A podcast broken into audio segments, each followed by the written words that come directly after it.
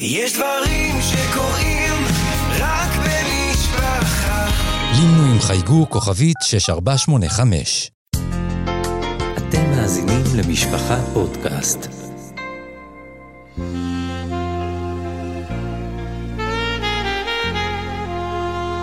מורי ורבי, זיכרונות, הנהגות וסיפורים אישיים מפי תלמידים ובני משפחה.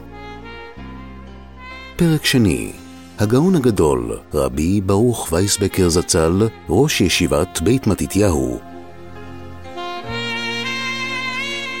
מגיש הרב חיים הורוביץ, רב שכונת צהלה בתל אביב. שלום וברכה.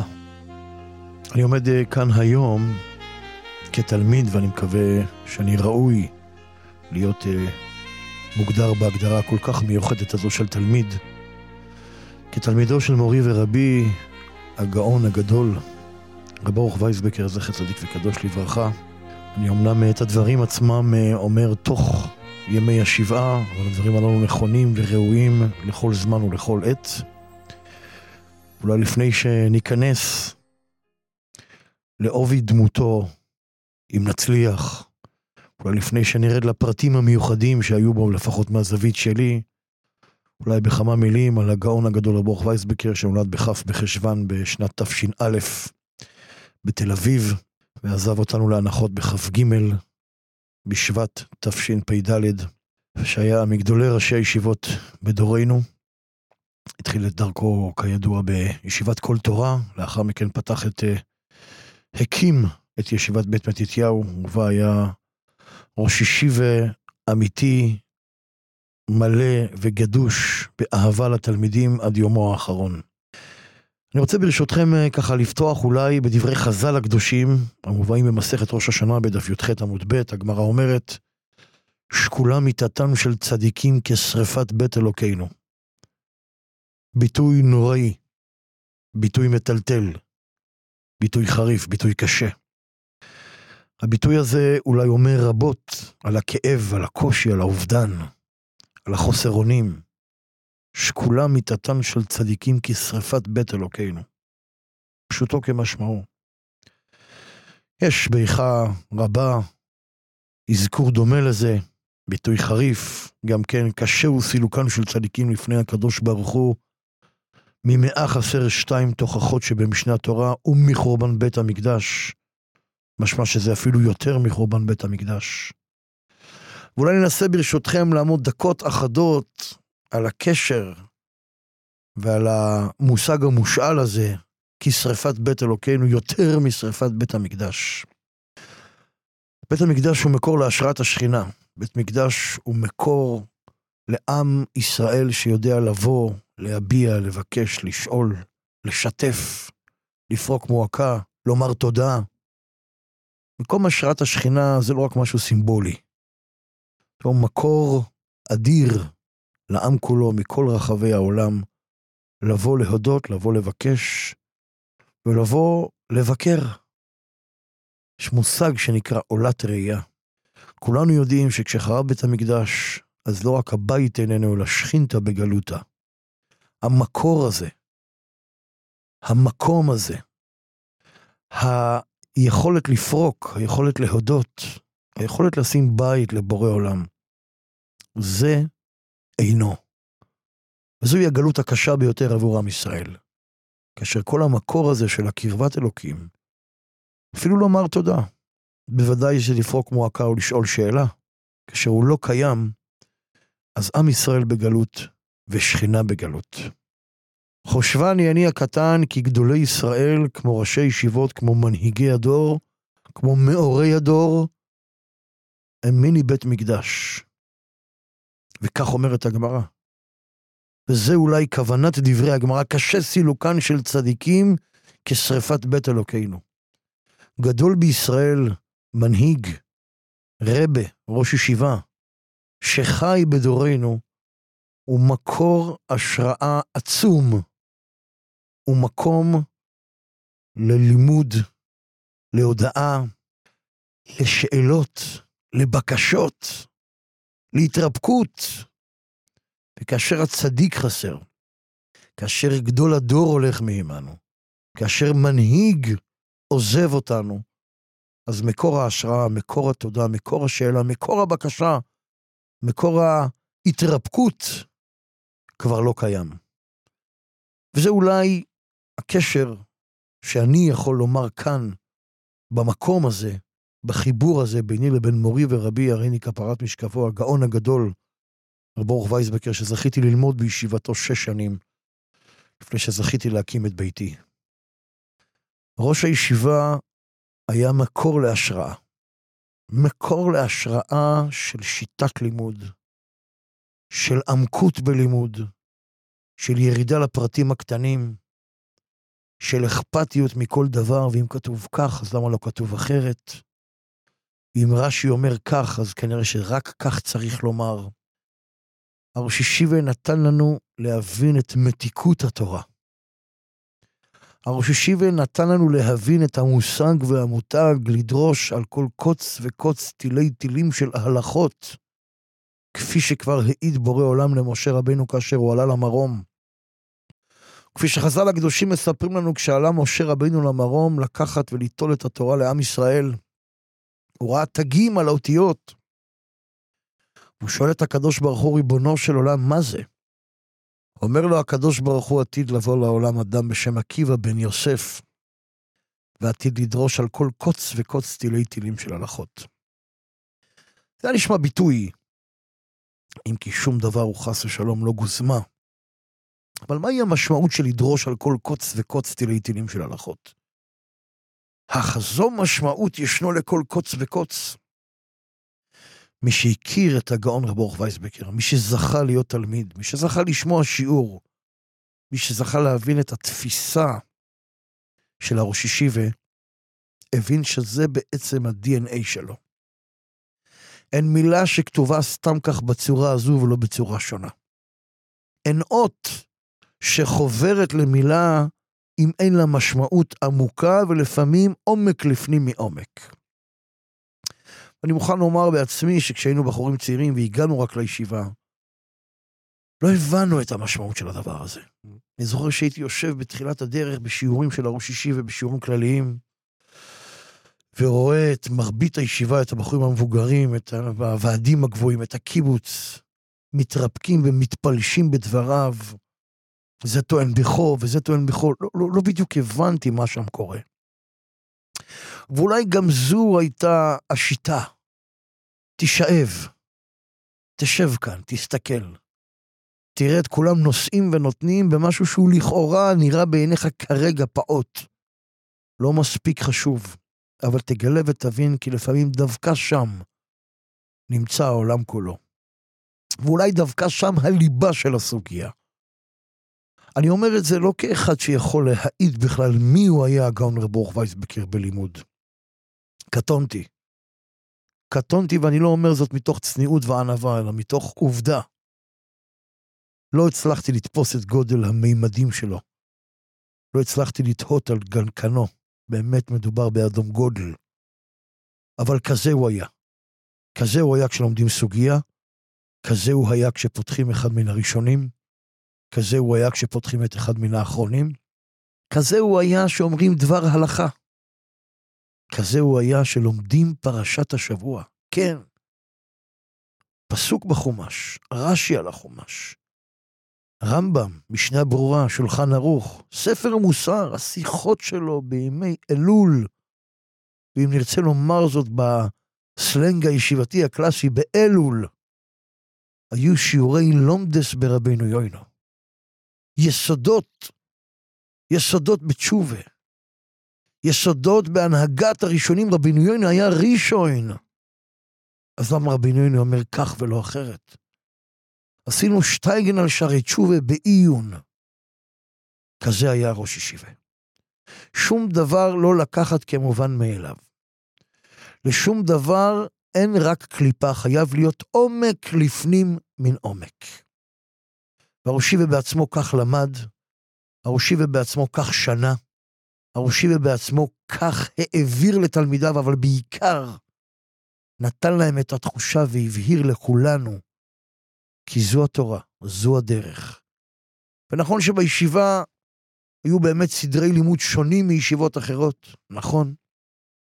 נכון שאולי, אני לא מכיר את כל עולם הישיבות, אבל ישיבות רבות ישנם שני סדרי בקיוס וסדר אחד עיון, כאשר בישיבת בית מתתיהו היו מתוך שלושת הסדרים הרגילים, שני סדרים בעיון, שזה היה מאוד מאוד מאוד חשוב לראש ישיבה.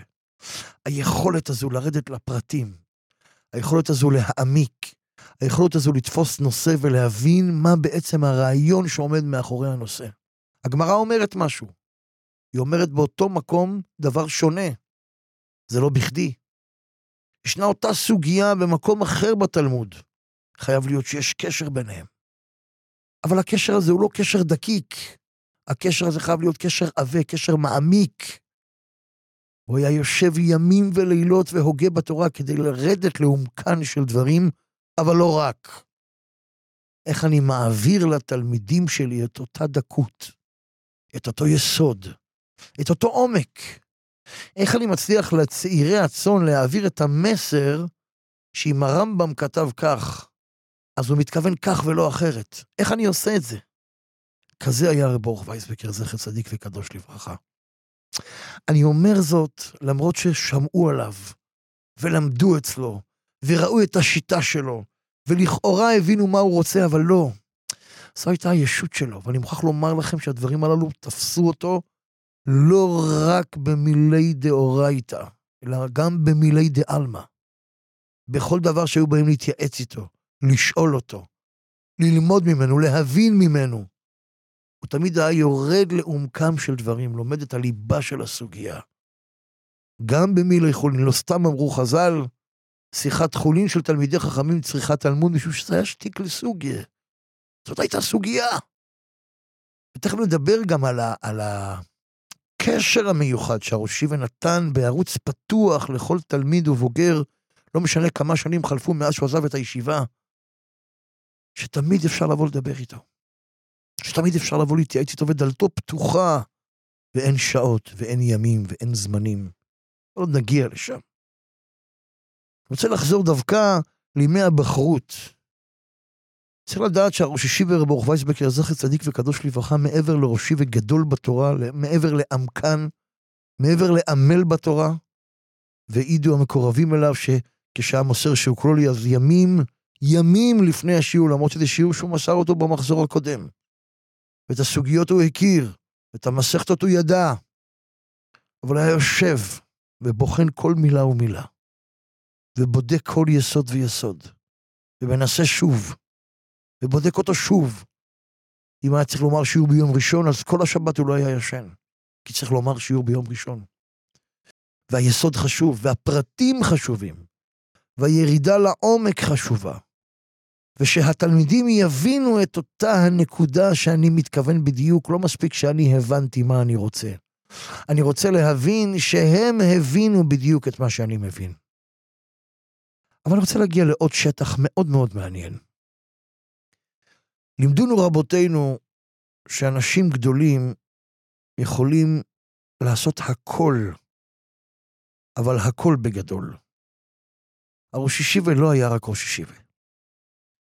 הגאון רבי ברוך וייסבקר, זכר צדיק וקודש לברכה, היה ראש ישיבה, היה משגיח, היה אבא, היה מדריך, היה דואג, היה מעורר. כל התפקידים בישיבה, הוא היה נושא אותם באוזו וגאון. היה משגיח. משגיחים טובים, ישנם משגיחים טובים. היו רמים, ישנם רמים. היה הכל. תפקידים לא היה חסר. רבנים טובים לא היה חסר אף פעם בישיבה. אבל תמיד הראש ישיבה היה לוקח את הכל על הגב שלו. החל מהקימה בבוקר, זאת הייתה נקודה שמאוד מאוד מאוד קרובה לליבו. הוא כל הזמן טען, שכדי שסדר יומו של בן תורה יהיה סדר יום תקין, הכל מתחיל מהלילה. צריך ללכת לישון בזמן, ולקום בזמן, ותפילה בישיבה איתו יצאה. היה אצלו משהו שבכלל אפשר לתפוס. הוא טען כמו שמורו ורבו, כמו שהרב שרק, כמו שהרב שמואל רוזובסקי, שתפילה זה מסדרי הישיבה. תפילה זה מסדרי הישיבה, זה לא מתפללים בישיבה, כי ישנים בה, אתם הולכו לבית כנסת חיצוני, אז נותנים אופציה למניין, לא. כמו שיש סדר א', כמו שיש סדר ב', כמו שיש סדר ג', כך יש גם תפילת שחרית. תפילת שחרית זה סדר בפני עצמו. זה סדר שחייבים ללמוד אותו.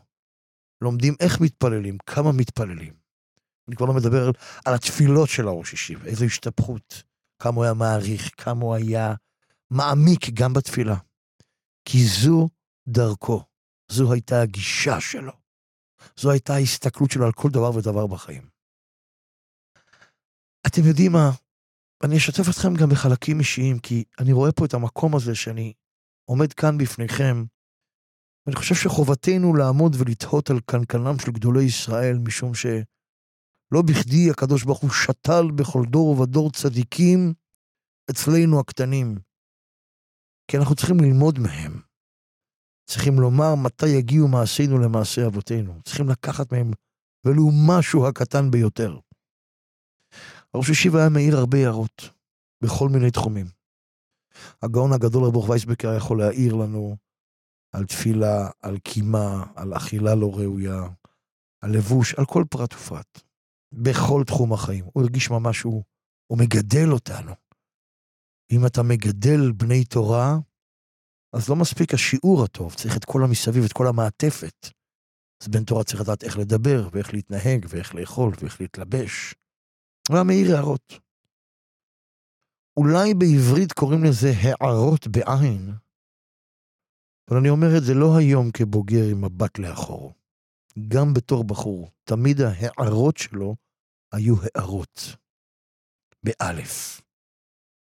תמיד זה היה עם חיוך בצידו. גם כשהוא היה מאוד כאוב. תמיד זה היה עם חיוך, עם תפיחת שכם.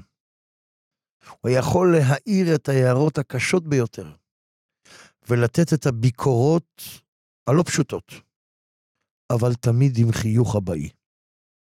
תמיד עם תחושה, אתה הבן שלי, אני אוהב אותך, אני דואג לך, אכפת לי ממך. אני מסתכל אחורה ואני שואל את עצמי, כמה פעמים זכיתי לדבר עם הראש ישיבה?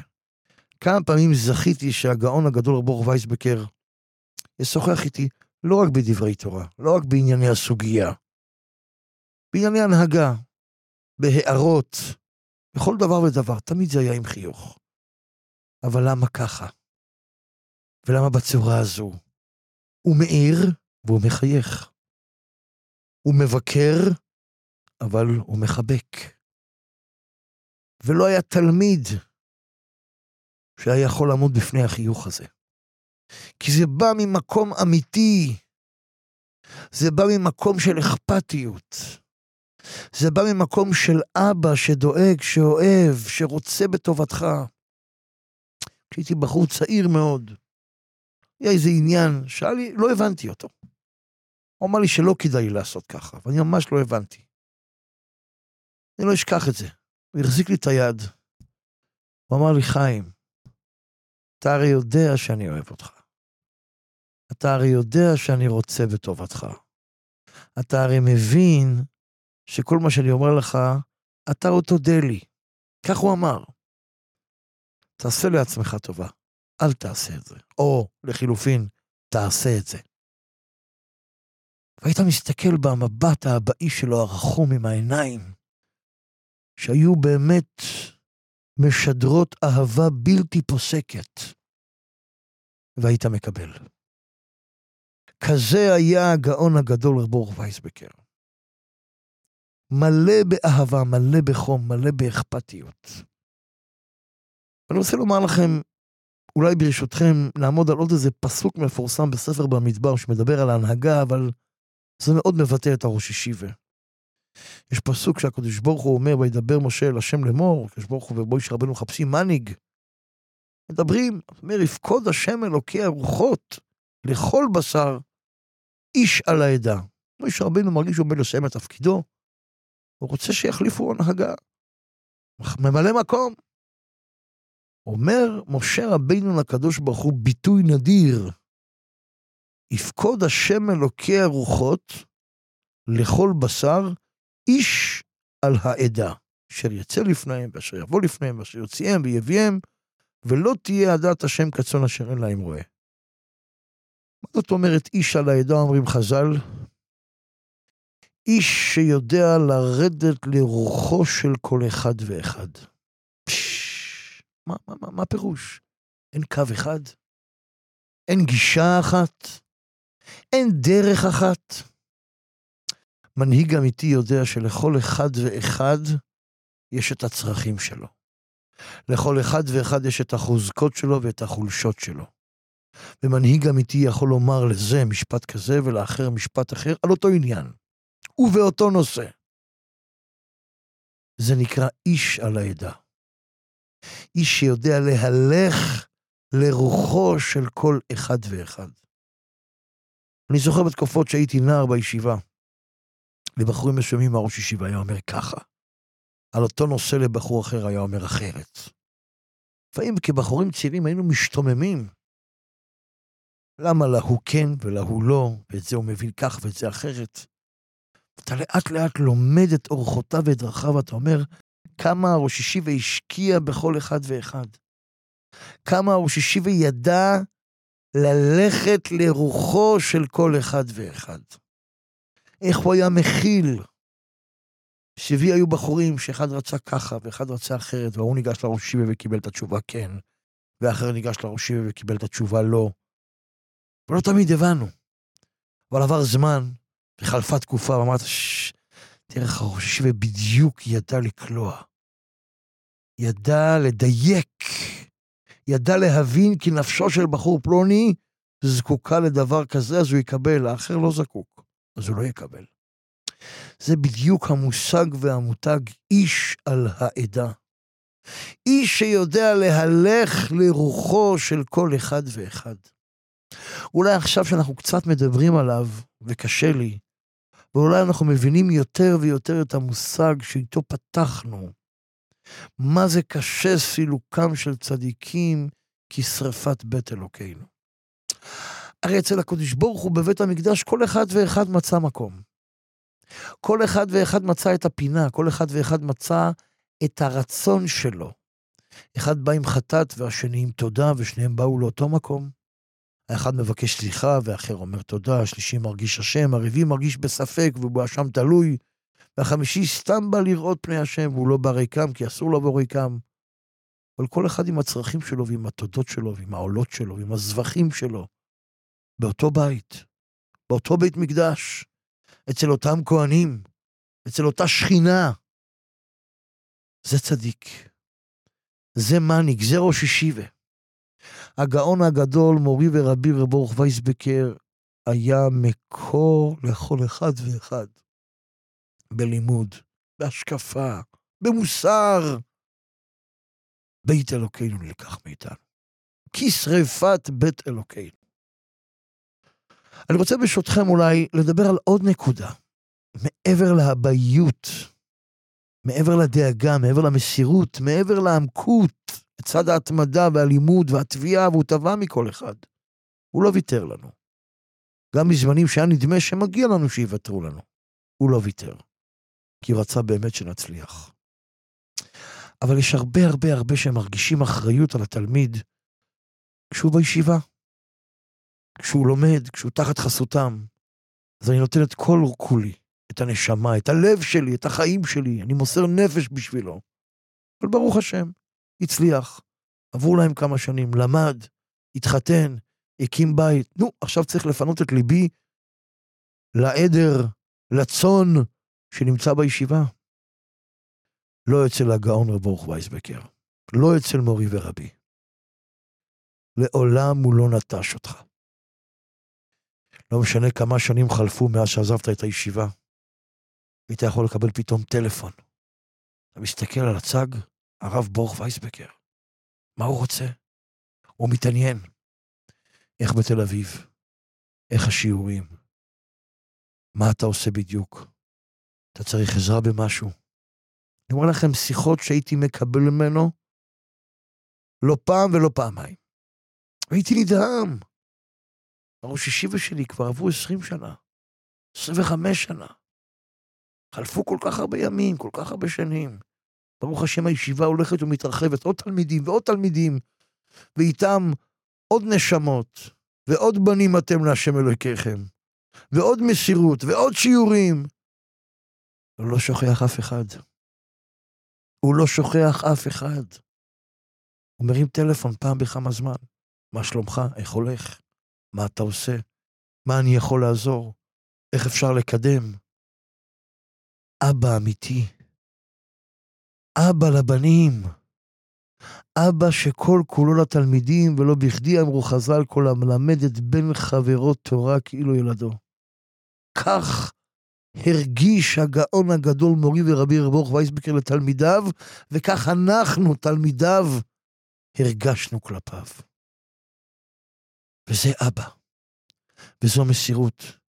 לא סתם הוא נחל הצלחה גדולה בהעמדת תלמידים רבים ברחבי הארץ והעולם, שבאמת מאות ואלפים מהם ראשי כוללים ודיינים ורבנים ומגדי שיעורים וראשי ישיבות ואברכים ויושבי על מדין, הוא השקיע בתלמידים שלו.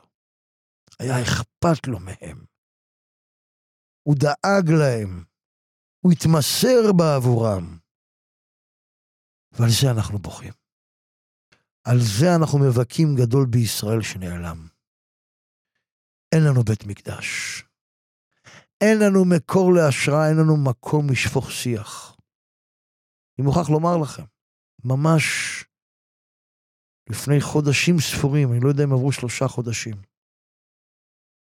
המושפז יצא, נכנס, היה חולה, סבל מאוד. הייתה איזושהי שאלה מאוד חשובה באיזשהו תפקיד שהוצא לי. קשרתי לו, אמרתי לו, רשיב, אני רוצה להתייעץ.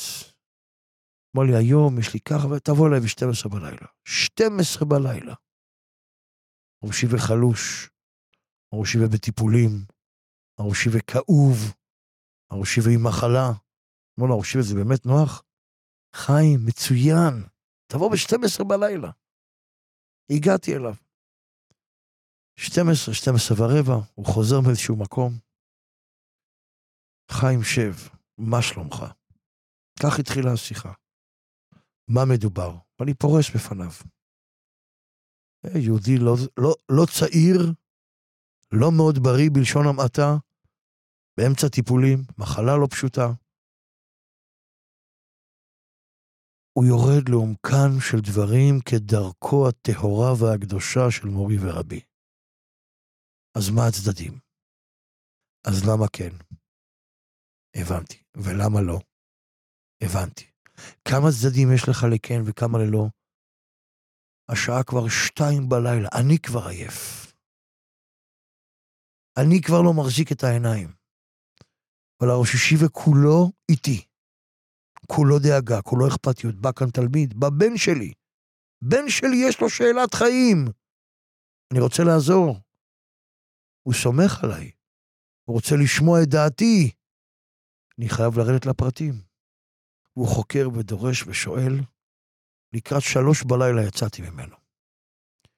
כאשר התשובה הייתה, ולא תאמינו, אני מתלבט, לצורך התשובה הצרופה והמדויקת, אני חייב לשאול מישהו, אני מאמין שמחר אני אצליח לפגוש אותו, אם אני אצליח לפגוש אותו, אני אשב איתו וירד איתו לפרטים, אחרי שאני ארד איתו לפרטים, אני אקרא לך שוב, ואז אני אחליט ביחד איתך מה אנחנו מחליטים. יצאתי משם נדהם, והמום לא שלא הכרתי את המסירות שלו. לא שלא ידעתי מי הוא הראש ישיבה. ידעתי גם ידעתי. אבל בכל פעם התפעלתי מחדש. לא הרי הראש ישיבה בגיל 80, כי הראש ישיבה בגיל 70. לא הרי הראש ישיבה חולה, כי הראש ישיבה בריא. אבל המסירות היא אותה מסירות. הדאגה היא אותה דאגה. הירידה לפרטים הקטנים היא ירידה לפרטים הקטנים. וכך היה. למחרת הוא פגש מישהו אחר, בשביל הסיפור שלי. ישב איתו שעה, 1.5 שעות. כעבור 2 ימים הוא מתקשר אליי. ואני תבוא. אני חוזר אליו שוב. הוא סיפר לי מה הוא שאל אותו, מה הוא חקר, מה הוא דרש. אילו פרטים הוא העלה בחקתו. והכריע לי את ההכרעה מדויקת. יצאתי כמובן עם חיוך. זו מסירות. זו הנהגה. זו גדלות. זה ראש ישיבה. זה אבא. אני יכול לשבת כאן שעות ארוכות ולספר. אבל לא בסיפורים מקיפים דמות. יש ללמוד על דמות, ולהעתיק דפוסי התנהגות. יש להבין כי לצד גדלותו בתורה ועמקותו בתורה, דאגתו לכל פרט ופרט לתלמידים, משל היה הוא אביהם הביולוגי, זה מה שהפך אותו לדמות עילאית, לדמות מיוחדת. דאגה אינסופית רוחנית וגשמית. אני רק אומר לכם, לפני סיום, ממש לפני פחות מחודשיים, חיתנתי בן, נושיבה בבית חולים במצב מאוד קשה. הגאון רבי ברוך ויסבקר שוכב על מיטת חוליו, מתייסר בייסורים, בקושי מדבר, בקושי נושם. היא מחתנת הבן שלי, באמצע הריקודים. אני לא זוכר מה הייתה השעה, 10 בלילה, 11 בלילה. ניגש אליי איזה אברך, קורא לי רגע, הצידה. אני יוצא מהמעגל, הוא אומר לי, הראשישי רבי ברוך ויסבקר, הייתי אצלו עכשיו בבית חולים, במעייני הישועה, הוא אמר לי, חיים הורוביץ מחתן היום בן, תמסור לו בשמי מזל טוב, שהייתי מאוד רוצה להשתתף, אבל אני לא יכול. אני עומד, ואני בטוח שכמוכם גם אני, המום. ראשיבה חולה, ראשיבה נוטה למות, צערנו הרב כפי שראינו, הוא איננו איתנו, הוא מתייסר בייסורים, הוא בקושי מדבר, אבל הוא שולח מישהו ללכת ולומר לי מזל טוב בשמו ביום חתונת בני. כזהו אדם גדול, כזהו ראש אישי ואמיתי, כי אדם גדול נבחן ונמדד בפרטים הקטנים. זה בדיוק מה שאמרנו, שמשה רבנו מחפש מחליף, מחפש מנהיג. איש על העדה, איש אשר יודע להלך לרוחו של כל אחד ואחד. איש שלא מפסיד פרטים. איש שלא מתעצל להתעניין, לדאוג, לשאול, לשתף, לבקש, לעזור, להטות אוזן, לפתוח את הלב. מה אני יכול להגיד יותר מזה? מה אני יכול לומר? אני יכול לומר דבר אחד, להתגעגע, נתגעגע. הדמות חסרה, היא לא איתנו. ההיעדר קיים. חושך יחסי ארץ, כשריפת בית אלוקינו. אבל אם ניקח ולו משהו קטן מהנהגותיו, ולא משנה באיזה תחום, אם בלימוד, אם בהקשבה, אם באכפתיות, אם בהארת פנים, אם בחיוך, אם בדאגה אינסופית, אם בהקשבה אינסופית. ויהיו הדברים הללו לכל הפחות, לעילוי נשמתו, כי זהו תפקידנו בעולם. הקדוש ברוך הוא שתל בכל דור ודור צדיקים כדי שנלמד מהם, כדי שנתבונן בהם, כדי שנתחכה אחריהם, כדי שאולי ניקח משהו אחד ואולי שניים. ולאחר מכן 3, נזכה גם אנחנו להגיע למדרגות שכאלו. נזכה גם אנחנו לנשום אוויר פסגות צח. ויהיו הדברים שאמרתי בפניכם לעילוי נשמתו, ובעיקר עבורנו, כפי שאומרים חז"ל הקדושים, שעיקר ההספד זה לחיים, והחי ייתן אל ליבו.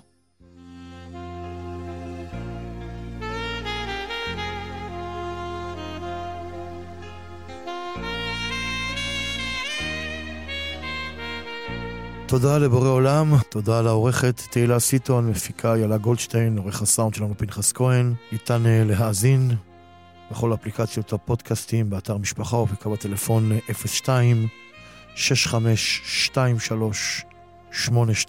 שלוחה 38, 02-6523820 שלוחה 38. היו ברוכים ושנשמע ונתבשר בשורות טובות.